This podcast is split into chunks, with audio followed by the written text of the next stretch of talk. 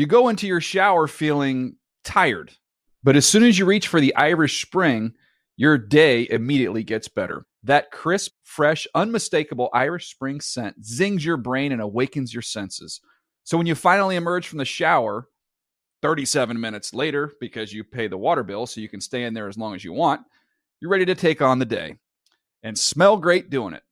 Irish Spring Body Wash and Bar Soap. Fresh, green, Irish. Shop now at a store near you. Getting ready to take on spring? Make your first move with the reliable performance and power of STIHL battery tools. From hedge trimmers and mowers to string trimmers and more, right now you can save $50 on select battery tool sets. Real STIHL. Offer valid on select AK system sets through June 16, 2024. See participating retailer for details. When you buy Kroger brand products, you feel like you're winning. That's because they offer proven quality at lower than low prices. In fact, we guarantee that you and your family will love how Kroger brand products taste, or you get your money back. So next time you're shopping for the family, look for delicious Kroger brand products because they'll make you all feel like you're winning. Shop now, in store, or online. Kroger, fresh for everyone. Open a limited time 11 month certificate at Kemba Financial Credit Union. At 5.25% APY, it's more than triple the national average, plus, it's a safe and secure way to grow your money. Visit your local branch or kemba.org slash CD for details. Offer expires May 31st, 2024. APY equals annual percentage yield. Restrictions apply. $500 minimum and $250,000 maximum deposit. Advantage status required. Comparison based on bank rate average. Federally insured by NCUA. Live Nation presents Concert Week. Now through May 14th, get $25 tickets to over 5,000 shows. That's up to 75% off a summer full of your favorite artists like 21 Savage, Alanis Morissette, Cage the Elephant, Celeste Barber, Dierks Bentley, Feid, Hootie and the Blowfish, Janet Jackson, KIDZ BOP Kids, Meghan Trainor, Peso Pluma, Sarah McLachlan. Get tickets to more than 5,000 summer shows for just $25. Until now through May 14th. Visit LiveNation.com slash Concert Week to learn more and plan your summer with Sean Paul, Sum 41, 30 Seconds to Mars, oh, and Two Door Cinema Club. And now, Move the Sticks with Daniel Jeremiah and Bucky Brooks. What's up, everybody? Welcome to Move the Sticks, presented by New Era DJ Bucky. Back here on the MTS Position Prototype Series finale episode today, Buck. Yeah, man, it's been a fantastic uh, series. I, I, we, I've said it many times. I feel like this has really enhanced and elevated my knowledge base on all these positions. Being able to talk to not only great players at the position, but guys who have coached a position or guys who have evaluated a position from a high level. Um, it has really allowed me to rethink how we evaluate it. So I'm excited to talk about these cornerbacks today. Yeah, again, you did a nice job of explaining it there, Buck. But uh, this has been a, a series where we've been able to go position by position and talk to all those folks you just mentioned and not only you know what should we be looking for in the position right now what matters but also i've enjoyed the aspect of it of what's to come what's the future of this position because this is a game that continues to change and evolve now Goff with three to the left. Takes the snap. Harmon on a blitz. Goff throws it to the right. Gilmore's there. Intercepted at the four. Fires to the middle of the field. That ball is picked off by Jalen Ramsey in the end zone. What a play by Jalen. He made up ground and he picked it off in the middle of the end zone. It is Rosen. Here's a blitz by Sherman coming off the corner. And it's Richard Sherman who gets a sack. So Roethlisberger standing in the pocket, throws it crossing around, and it'll be intercepted. Chris Harris Jr., second straight week with a big interception. We have a couple of good people to come on. We got a number three overall pick, Shawn Spring, someone who was with the Seattle Seahawks when I was there working. Longtime defensive back coach, Dennis Thurman, uh, DB coach and defensive coordinator. He has been in the league, was a great player also with the Dallas Cowboys. And then we also have former Patriots and Seahawks scout and current executive director of the Reese's Senior Bowl, Jim Nagy, to discuss the position. So a lot of conversation, a lot of insight. Can't wait to kind of tackle the, t- the subject with these guys. Yeah, I'm almost kind of a sad day going here for the uh, the last episode in the series. But if you've missed any of them, NFL.com slash MTS prototype. So that's NFL.com slash MTS prototype. You can find the entire series where we've gone quarterback, running back, receiver, tight end, offensive line, uh, and edge rushers. Those episodes are all there for you to check out. So before we get to these interviews, I thought we'd kind of kick around our ideas of what we feel is important when we're evaluating this position. Go ahead, Buck. So the first thing that I look for at the position, um, it, it's crazy because it's really not anything physical. It's really all mental. I'm looking for a high IQ football player, mm-hmm. a guy who is um, – understands the position and plays the game what I call the right way. He understands down and distance. He understands where he's supposed to fit. He understands how to play with leverage. When you watch the tape, you can tell that he understands hash split rule, meaning he knows where the receiver is about to run based on where the ball is near the hash. All of those things. So I want a high IQ player. I want someone who is also doesn't have to be the greatest athlete, but he has to have good movement skills. He has to be fluid, able to redirect, able to kind of stay with some of those special athletes that are on the edge. And finally, in my estimation, he has to have a outstanding ball skills. Mm-hmm. This is a league that is built on turnovers. The guys who win the turnover margin simply consistently win games. So I want someone on the perimeter that is able to generate takeaways. So when the ball is errant, it's a tip, it's an overthrow, or they make a play, they come down with it. There's a huge difference in this league in guys that get interceptions and guys that just register breakups. I want the guys that are the ball hawks. So we've done this, and that's great. I, I, we've done this trying to come up with two or three attributes that we really, really try and focus in this position, I've, I've thought about this and how to, you know, how do you say which three? This is what I've come up with, Buck. There's like a gateway, right? To get into the to get into the door uh, uh in the evaluation process. We talked about in quarterbacks, right? Did enough arm strength, enough mm-hmm. athletic ability. So for me, you know, the the the quickness, the speed, the fluidity, like just be at an acceptable range for those. Mm-hmm. Okay, that's that's to get into the evaluation process. If you don't have those, we can't really evaluate you. But then, to me, this is there's a lot of people that fit that criteria. They yes. got enough speed, they got enough quickness, they got enough fluidity. To me, these are the two things that when I look back at guys I've missed on and trying to learn and grow, the two things now that I am more passionate about than I've ever been at this position. Uh, to me, is ball skills, which you mentioned can you play the ball? If you find it, if a player cannot find the ball in college, trust me, he is not going to find it magically when he gets to the NFL. So ball skills is number one, and number two is competitiveness. Mm-hmm. And competitiveness shows up in a variety of ways. It shows up on those 50-50 balls. It shows up when you're beat, can you recover? It shows up when you got to get off a block and make a play with all the bubble screens and fly sweeps that we're seeing now. I, I think it used to be kind of funny. We used to joke about it. Hey, we pay him to cover those days are over, man. With the way the, the quick passing game is now and the way the ball's getting the perimeter, you can't tackle. It's tough to play in this league right now. You have to be able to tackle. It's one of those things when we talk about three attributes, you don't do that, but I think your overall toughness kind of embodies all of that. Like you have to be tough and competitive. And if you're a competitive guy, you're not going to let people run around and dance on the perimeter without yeah. hitting them and getting them to the ground. Uh, the ball skills, I mean, it goes without mentioning that you have to be able to turn the ball over. Guys who are able to really rack up big turnover numbers, they they're difference makers, they're game changers, and so um, I, I ultimately want to look for what I call a decathlete, a guy who has size, speed, athleticism, explosiveness, who's a technician, who has a high IQ, who also has those other traits when it comes to being a ball hawk. Well, I'm with you 100%. All right, we've, let's get to these conversations. We've got some good ones coming up here.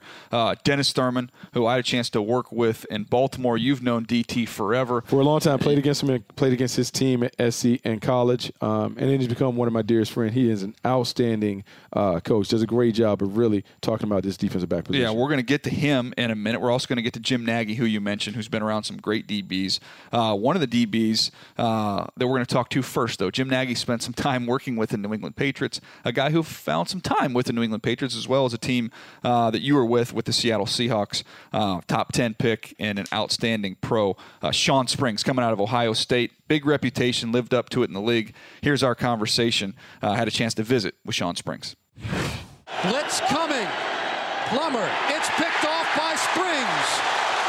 Springs on the return. Cuts back. And he's gone. Shawn Springs, his second touchdown return of an interception in as many weeks. And the Seahawks appear to have this one in hand. I couldn't be more excited uh, than to talk to my next guest here in Shawn Springs. And you're talking about the corner position what a person to talk to, a man who spent 13 years uh, getting it done in National Football League. And Shawn, my first question, uh, I want to go back to the beginning. When did you first line up on the defensive side of the ball? I got to imagine uh, you were playing a little bit of offense when you were a youngster.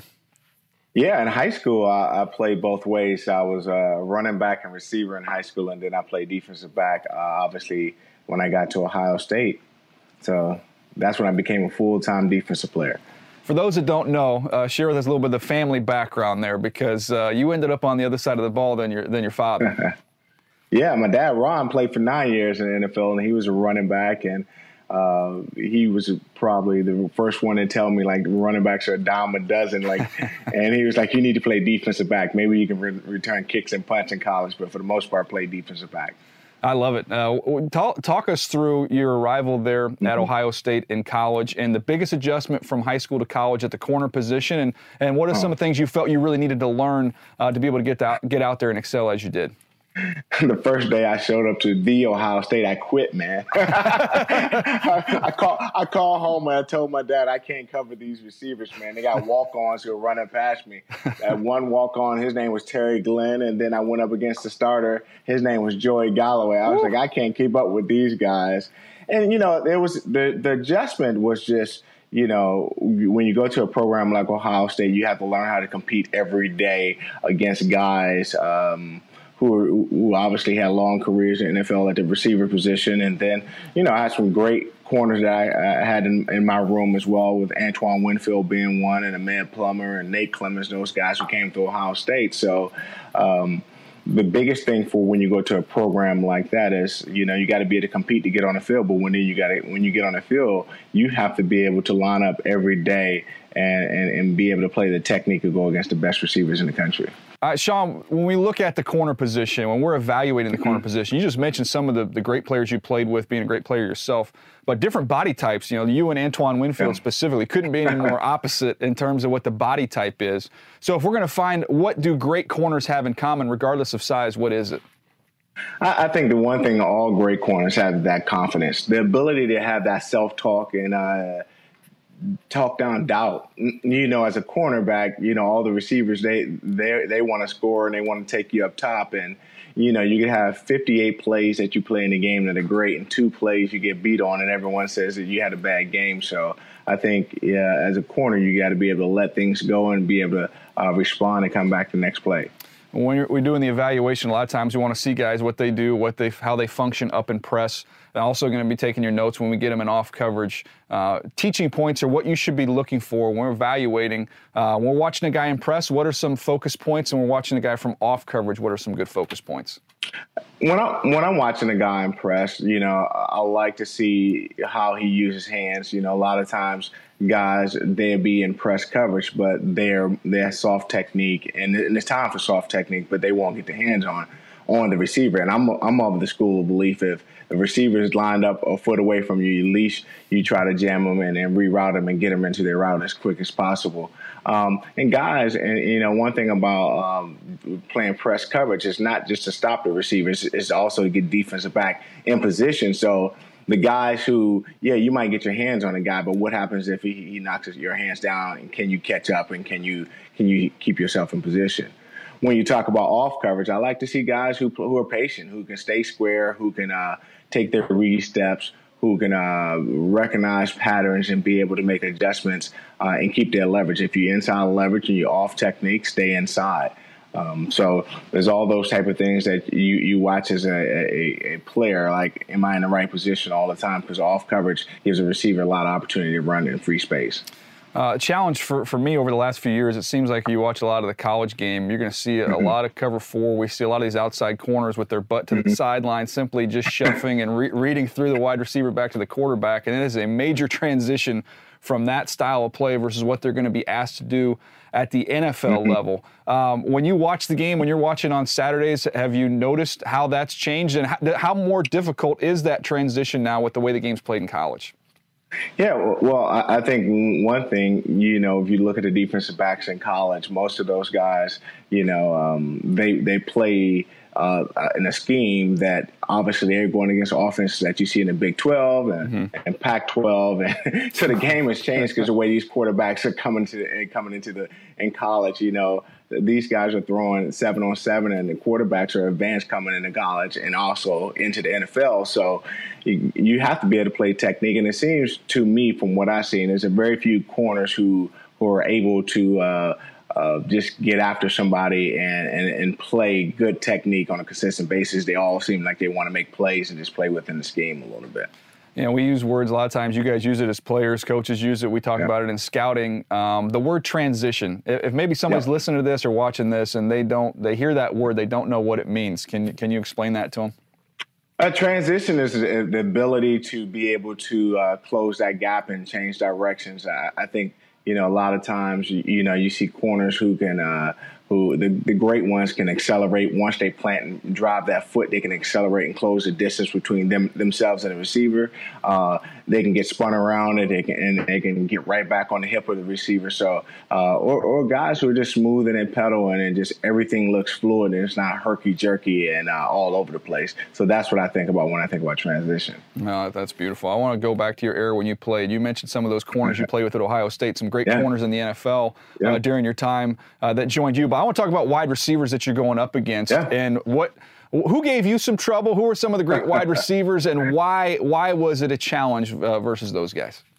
Yeah, uh, you know there was a lot of uh, uh, there were some great receivers in the era I played in. Um, you know, the, the, one guy or the system that I hated to go against was it was Torry Holt and those guys the greatest, which is the modern day football today, yeah. the greatest show on turf. But when you talk about Isaac Bruce and Torry Holt and Kurt Warner, what those guys were doing, they were dangerous for the guy. You know, once you were in man coverage, you had Marshall Faulk out of the back backfield, so that offense and just they could make adjustments on the fly, and they were explosive.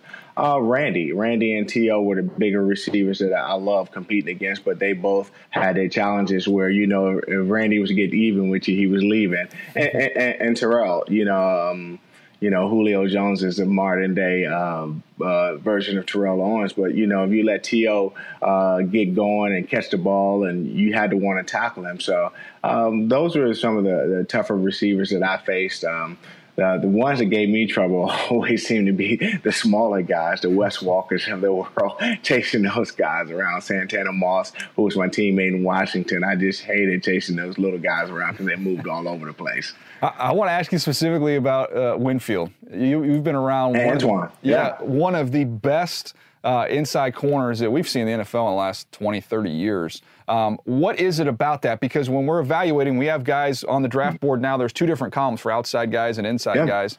Uh, what made him so special as somebody that could play inside?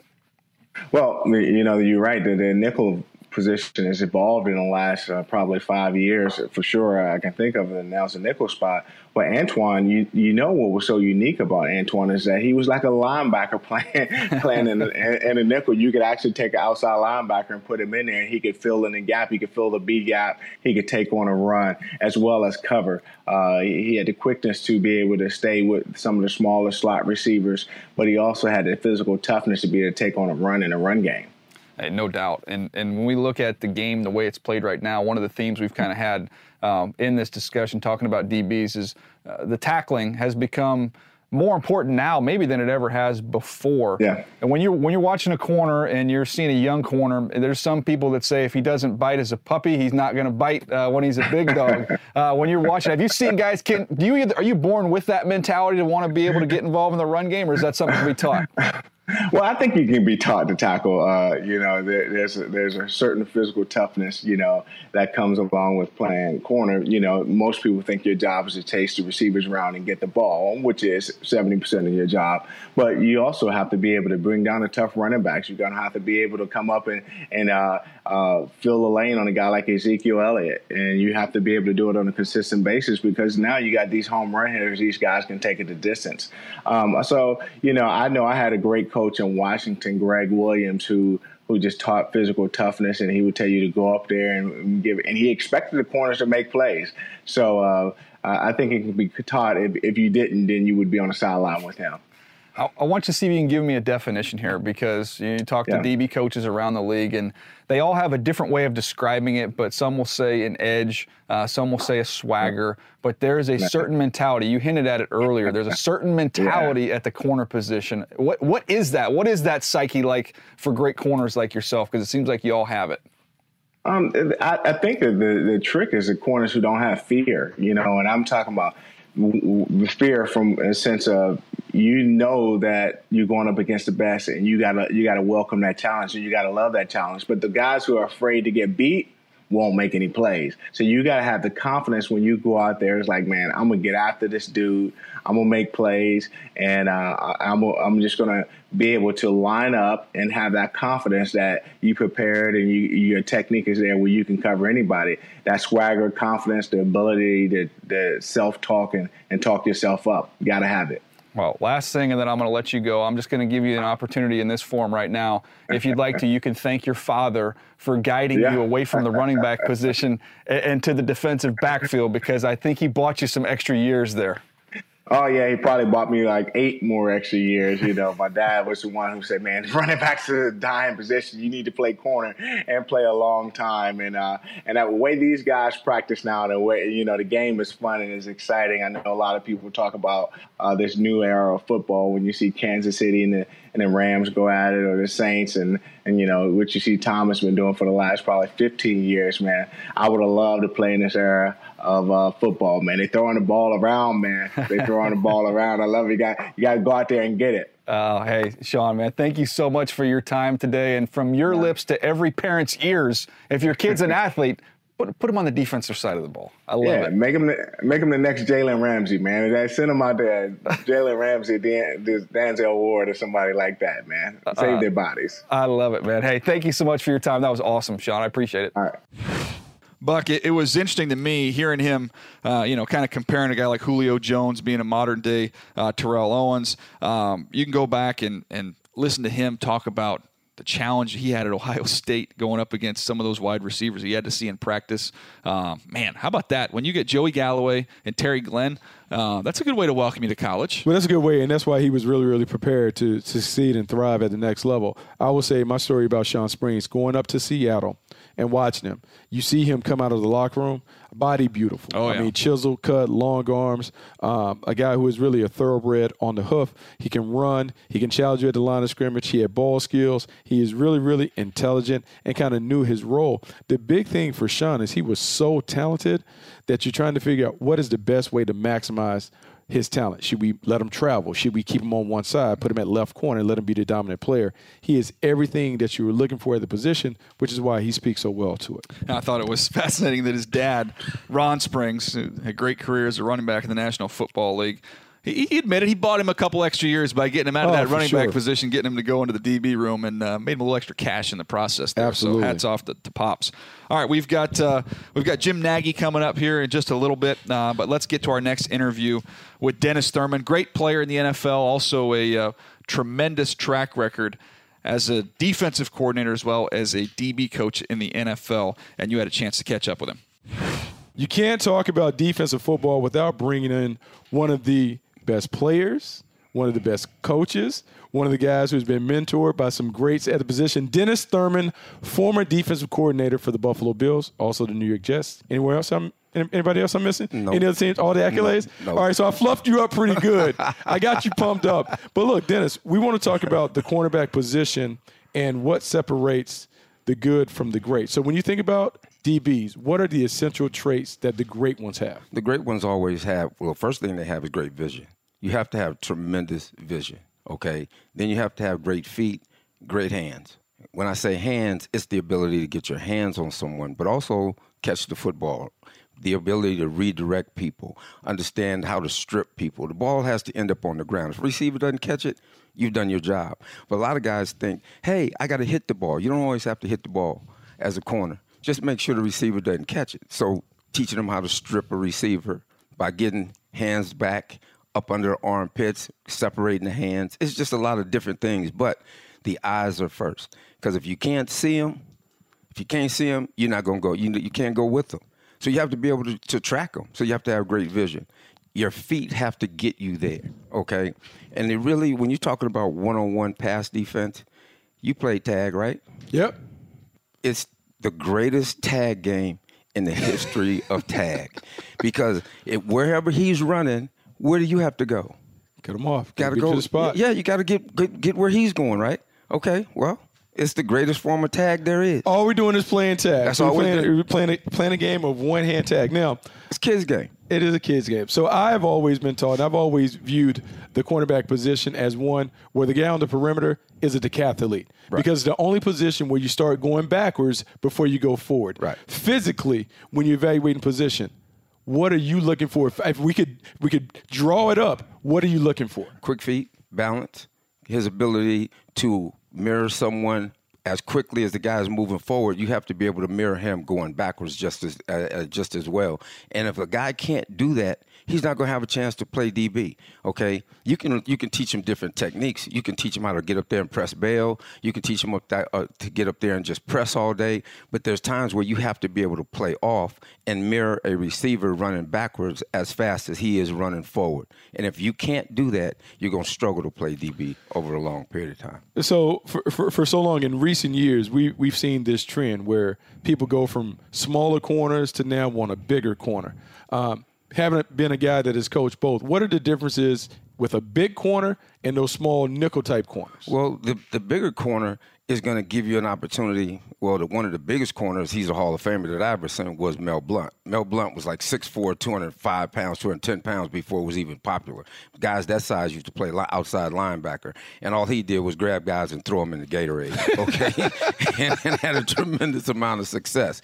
And so in the big corner back then, it was about the physicality. Now it's the longer angular corner that you're looking at from Mike Haynes, the Antonio Cromartie's, the uh, Richard Shermans, even even Josh Norman at, at Washington. Those guys have length. Okay, you don't necessarily have to be the fastest when you're long because you're your length helps you in terms of can you get the ball over me? Can you get the ball by me? Because I now can reach and stretch as opposed to a, a shorter corner who does not have that, who needs to have tremendous speed, eh, a la Darrell Green. Okay, Darrell Green came in with world class speed and he was able to just run with any and everybody. But at one point, he had to learn how to use his speed because when he was younger, he just ran fast all the time once he learned how to use his speed, that's when he became the Hall of Famer that he became. So those smaller corners, because you talked about the big corners and how they have to play. When you have a small corner and you're having to put him in, and maybe he has to play inside at nickel or at the slot, what does he have to have if he's an undersized player to be able to succeed? Tremendous, tremendous quickness. Because when you're in that slot, you're now dealing with someone who has a three-way go on you.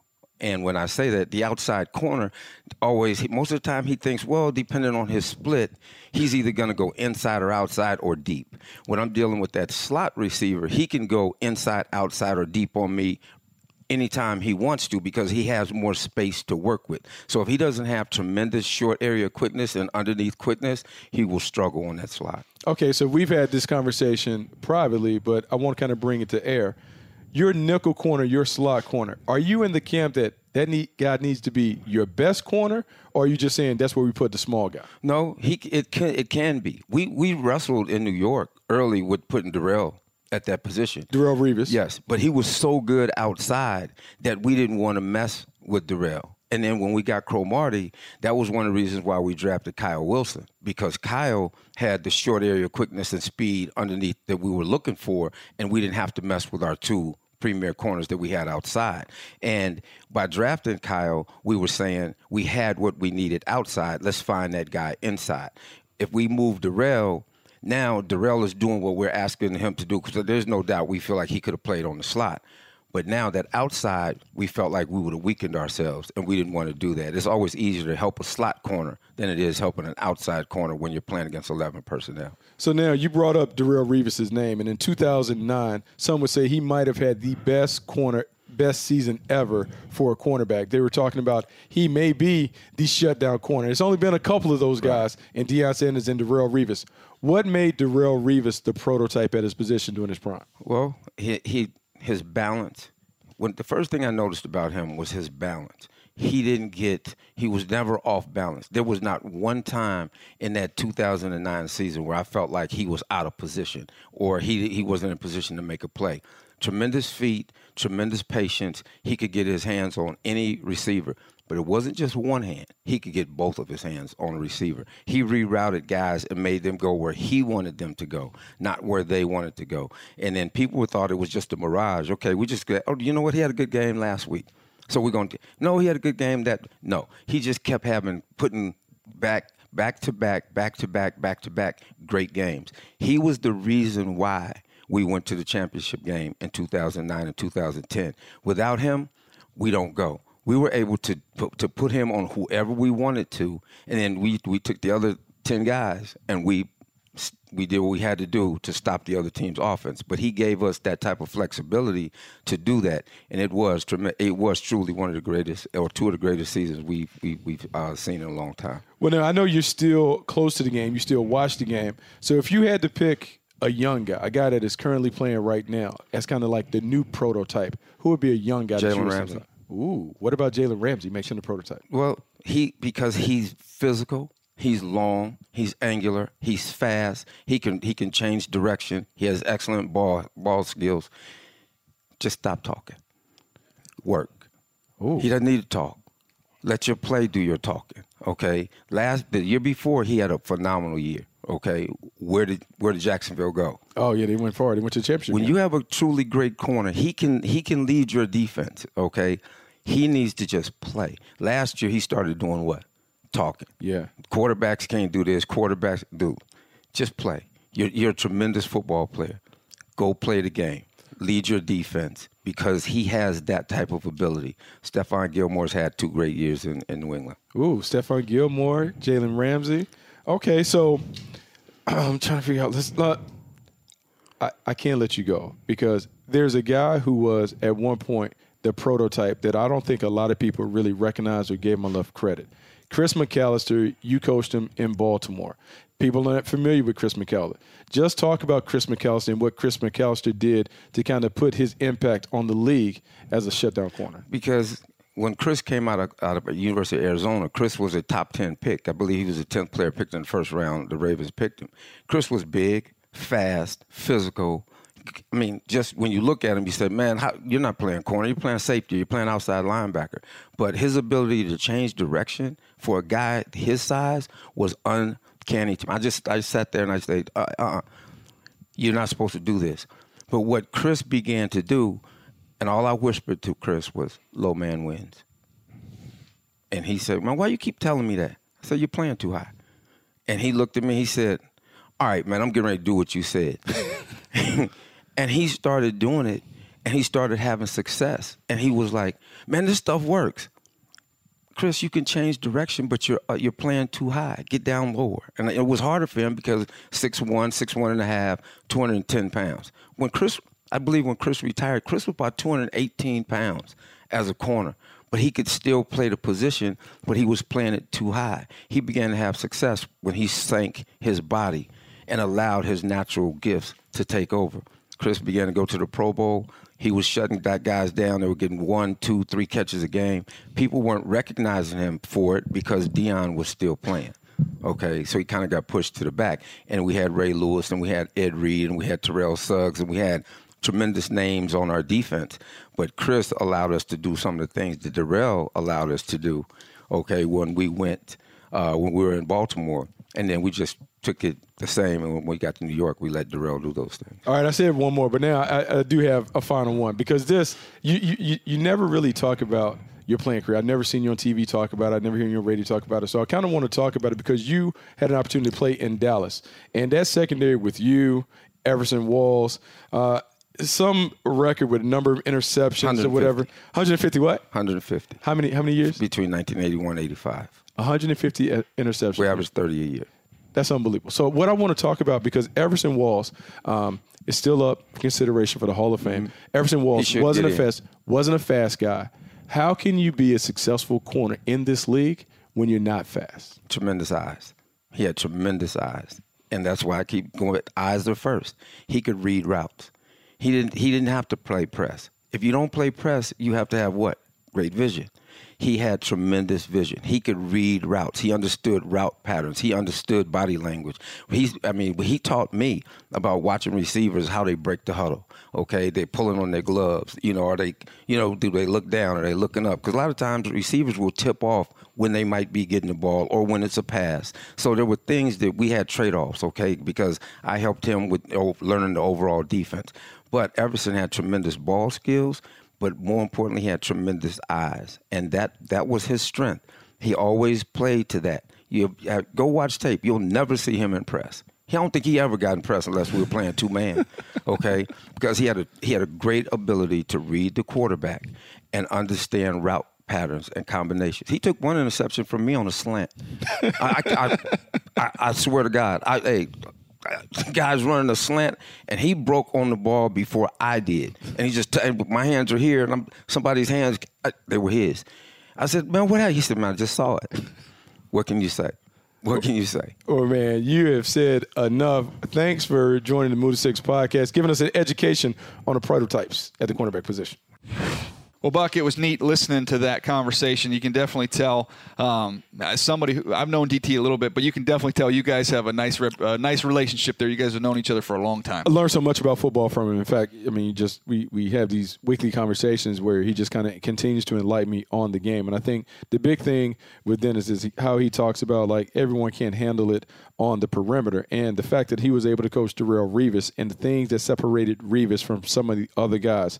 Uh, not only the physical skills uh, that he displayed, but the toughness and the willingness to really uh, buy into practice and doing all those other things. I think Darrelle Revis, his ability to be a lockdown corner, to me, he is the prototype because we haven't seen many that have been really able to shut down one half of the field without assistance from a safety. Yeah, my notebook, I'm running out of room to write after uh, that conversation with DT. A lot of knowledge he was dropping on us right there. All right, next interview uh, Jim Nagy, and we talked about it at the top, Buck, one of the more respected evaluators who decided to uh, leave the, uh, the NFL game after being a very successful executive on the scouting side of things to go take over the Reese's Senior Bowl, but still constantly watching tape and up on the latest trends at the position. Uh, here's my conversation with Jim Nagy. All right, Jim. Let's talk about some uh, some cornerbacks now. Looking at the the cornerback position and and maybe how that's evolved just from when you began scouting to where we are now. What has changed? What's more important now, the way the game is played, uh, versus when you started? I think length, like any position. I think when I was getting into scouting, we, DJ, you and I were about the same time. Yeah. They're, they're just you hear length, length, length a lot more than you when you ever did when we were breaking in, you know, in the early 2000s. Um, I think that the success that they had in Seattle with with Richard Sherman and Browner and some of these longer corners, I think that's uh, you know that's been huge at the position. I just go back to this year's Senior Bowl game. Um, you know, contacting teams and reaching out and trying to get feedback about our rosters with, with the NFL teams, it was like bigger guys the better. You know, bring as many long corners as you can. Um, but again, to you know, you also have to be mindful of the teams that play a lot of off-man coverage because those longer guys are going to struggle in that. So there are teams like the Patriots and and Houston teams that. Uh, you know, coming from that New England model where they play a lot of off man, where you need transition skills, you need to you need to have that transition quickness and reactionary athleticism at the top of a route to mirror. So again, it's kind of like two different packages, but I do think that height and length is at a premium. When you look at that, and some teams obviously employ their corners differently. Uh, we talked about the wide receiver position, and, and Coach Billick used to always mention it and mentioned on our wide receiver episode about building a basketball team, having guys that can do different things, uh, smaller guys, a power forward, a point guard when you look at the secondary now, with so many teams using motions and shifts and getting freeing up these wide receivers where some of these bigger, longer corners can't get on them. Um, what about building a basketball team in the secondary where you have some of those big guys that can match up, but also you're going to have weeks where you see an Antonio Brown uh, and maybe having somebody where the change of direction, the fluidity might be a little more important? Yeah, I think that again, I'm drawing on my own experience, but you go back to the Seahawks over the last couple years. At one point, we had all our corners were six foot over guys with you know 32 and a half inch arms, and you get in the Super Bowl against the Patriots, and you know you got Edelman, you know, turning guys inside out. You know, we we had to play with Tharold Simon in the slot a little bit longer guy. Really wasn't fair. You know, I mean mm-hmm. it's he's a big, longer guy. You can't match up and change direction with a guy like Wes Welker. So now you've seen the last couple years that played with Justin Coleman inside, who's a who's a smaller corner. Just signed a big deal with the Lions this offseason, and Justin played great in there. You know, but and then we always had Kam Chancellor for the tight end. Um, kind of feel like you know we were we were big across the board, and I think even the Seahawks, as grounded Pete as Coach Carroll is, in in playing with a bigger defense, he made that adjustment to go to a guy like Justin Coleman. Did you guys do anything on your board for any of the teams? I know everybody, you know, has a, a nickel slot or star slot, whatever you want to call it, and then they have outside guys. Has there been more specialization just in talking to people around the league or in your experience of saying, hey, these are kind of our press corners, these are some of the off corners, a way to, to, to designate them on the board when you're trying to set up and get ready for the draft? Yeah, we actually created a nickel column, which we never had before, um, for those guys, for those smaller, undersized guys that we knew if they had to play outside, they might struggle in our scheme. Um, but for what we would be asking them to do in the slot, they were perfect. And again, not not a total scheme fit, every down scheme fit, but as much sub downs as, as teams are in now, um, that guy's going to be on the field 60, 70% of the time. So we, we had to account for that. So kind of created a nickel position. And then I think what you're also seeing is a lot of teams trying to use, use safeties as, in the nickel spot. So just in this past year's draft, Nasir Adderley from Delaware, um, you know, who went to the Chargers. I think he was a perfect example. Jaquan Johnson from Miami. I mean, there was, there was a bunch of, yeah. bunch of guys in that vein. Darnell Savage to the Packers in the first round. Um, just guys you can mix and match in the secondary. So you're seeing a lot more, seeing a lot more safety nickel versatility than you ever saw, you know, 10, 15 years ago. All right, I want to place you in the draft room because I'm curious to see how you handle this one. You you go out, you find a player, you love his personality, you love his temperament. Uh, the character checks out, it's great. Uh, he's explosive, um, he's fluid, but he can't find the football. Do you lobby for that player, or are you a buyer beware on that player? Well, I think that depends on, on who you're who you're scouting for, and you got to know your your head coach and Pete Carroll. Um, it's all about the ball in Seattle, so that would have been that would have been a tough sell with uh, Coach Carroll, a guy that couldn't find and play the ball. Because again, I think it goes back to uh, that. That's almost an inherent trait. Well, at mm-hmm. least at least the you know places I've been. That that's something that's really hard to coach. Being able to get your head around, find the football. That's why going back and finding guys with a baseball background that maybe played some outfield, played some center field, used to tracking a football.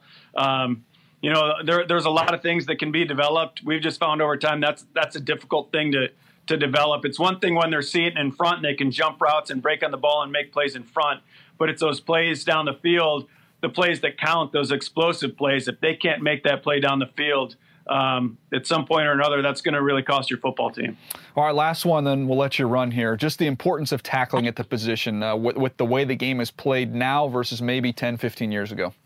Yeah, I, I think that uh, I think the cliche is that you pay corners to cover, um, but at some point they're going to have to tackle too. I mean, I know you've worked for teams where you, you might be in a situation where your corners have to come up and make that tackle in a big game, and they don't get the guy on the ground again, you don't you don't need to be the most physical guy, but you have to be willing, right? Mm-hmm. It's hard to it's hard to sell a DB in a draft room for a guy that that lacks toughness, you know. It, and again, not to you know, won't call out any particular player, but there have been some players over the years that I've loved as coverage guys.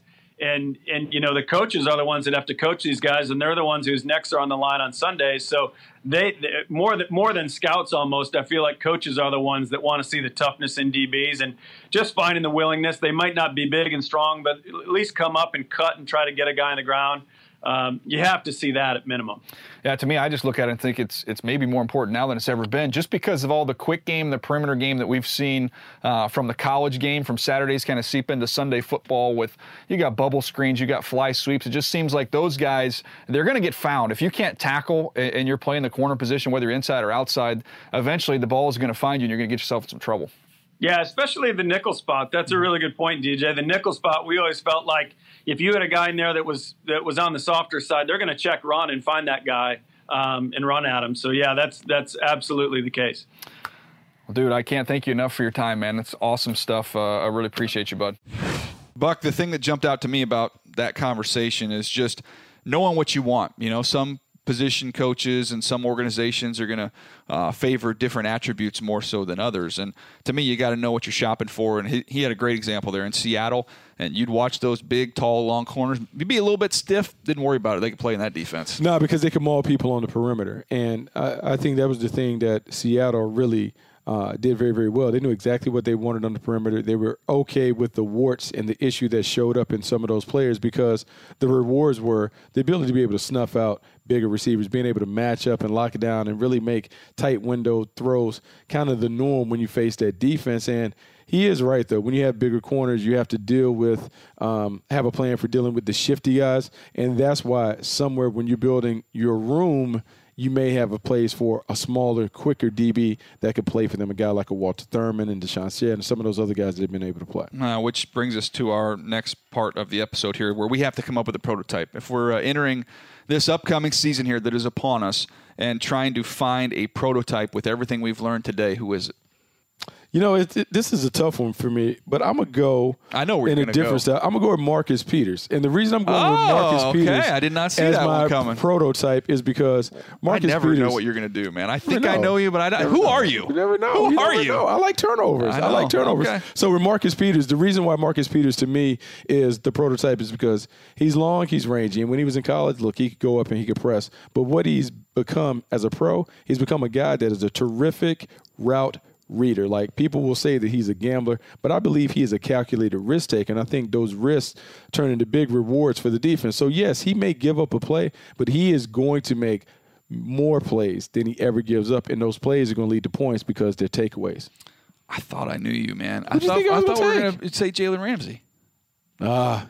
You've That's always loved. one. You've been a Jalen Ramsey guy him. from the jump. I love him. I you love remember, him. by the way, when he was coming out and some folks were, saying he wasn't going to be able to play Oh, corner. Remember I that? I, I, do remember. I remember those conversations on Twitter. I remember some big people, big people at other networks saying that, oh, Raise your, ra- ra- raise your hand if you doubted Jalen Ramsey. Well, look at that, Buck. me, me, me and you don't have our hands up in the air. They're in our lap right now. Uh, and he's been No, look, I mean, look, Jalen Ramsey is certainly a prototype. Jalen Ramsey is a prototype in terms of world class athlete, high IQ, very competitive, can come up, play nose to nose, and do all the things that you want to see from a press corner. We don't see him play off as much, but he's certainly capable of doing it. And the feistiness That's it, you man. want. I think from a prototypical standpoint, though, like, are you are, are you are you comfortable that your coach is going to be able to handle that kind of strong I got a personality? strong coach. I got a strong coach. But can I give you a bonus name? Because I would say Yeah. Jalen Ramsey. Yeah. He's- I you got? tall, long, athletic, can do everything. Uh, Denzel Ward, with the way the game's played right now going forward, I know he's not the biggest guy in the world, but give me, you talk about competitiveness and ball skills, the two things I harped on at the beginning. Check, check. Um, and as somebody who might not be the biggest guy, he can play big. He can play big. He's so shown that he can play big. And the other thing is, I know people take him to task a little bit because he got ba- dinged up a little bit coming up trying to tackle or whatever. But to me, he is a willing tackler. More than and willing, yeah. that was the biggest issue. Hey, would he come up? Will he come over and strike people when he has an opportunity on the perimeter?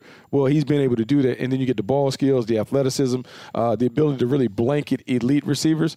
Denzel Ward is fascinating. I think the funny thing is those three ga- guys that we named Totally different. completely different styles. And so beauty is really in the eye of the beholder. You have to match up your prototypical corner with the scheme that you want to play in your, for your organization. No doubt. Oh, this has been a fun episode, man. Learning a lot about the cornerback position. It's been a fun series, and this is going to wrap up the series. Again, if you're just checking this episode out and you want more, we've got more. We've got the quarterbacks, running backs, wide receivers, tight end, offensive line, edge rushers. Uh, those are all out there. Those episodes, NFL.com slash MTS prototype, and the folks can uh, get the entire series book. It's it's really been a lot of fun in it, and selfishly, I feel like we've been saying this consistently. Selfishly, as much as I hope that the people like it, it was kind of for us just to continue to learn and grow. Yeah, to continue to learn and grow. I mean, I, to talk about notebooks being full, all kinds of notes, but really the conversations lead you to think about positions in a different way, how you value certain traits. Uh, this has been a fascinating series. Uh,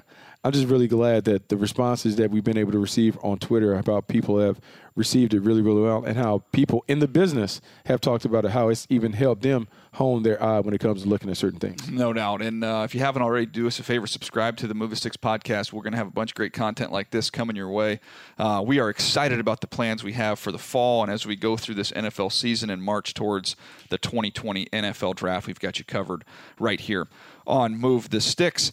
All right, Buck. That's going to do it for us. Anything else you want to add before we get out of here? No, it's been a fantastic series. I hope everyone goes back and checks all of our uh, prototypes in the series. Well, there you go.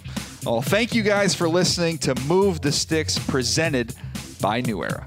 Thanks for downloading Move the Sticks with Daniel Jeremiah and Bucky Brooks. For more, go to nfl.com slash podcasts.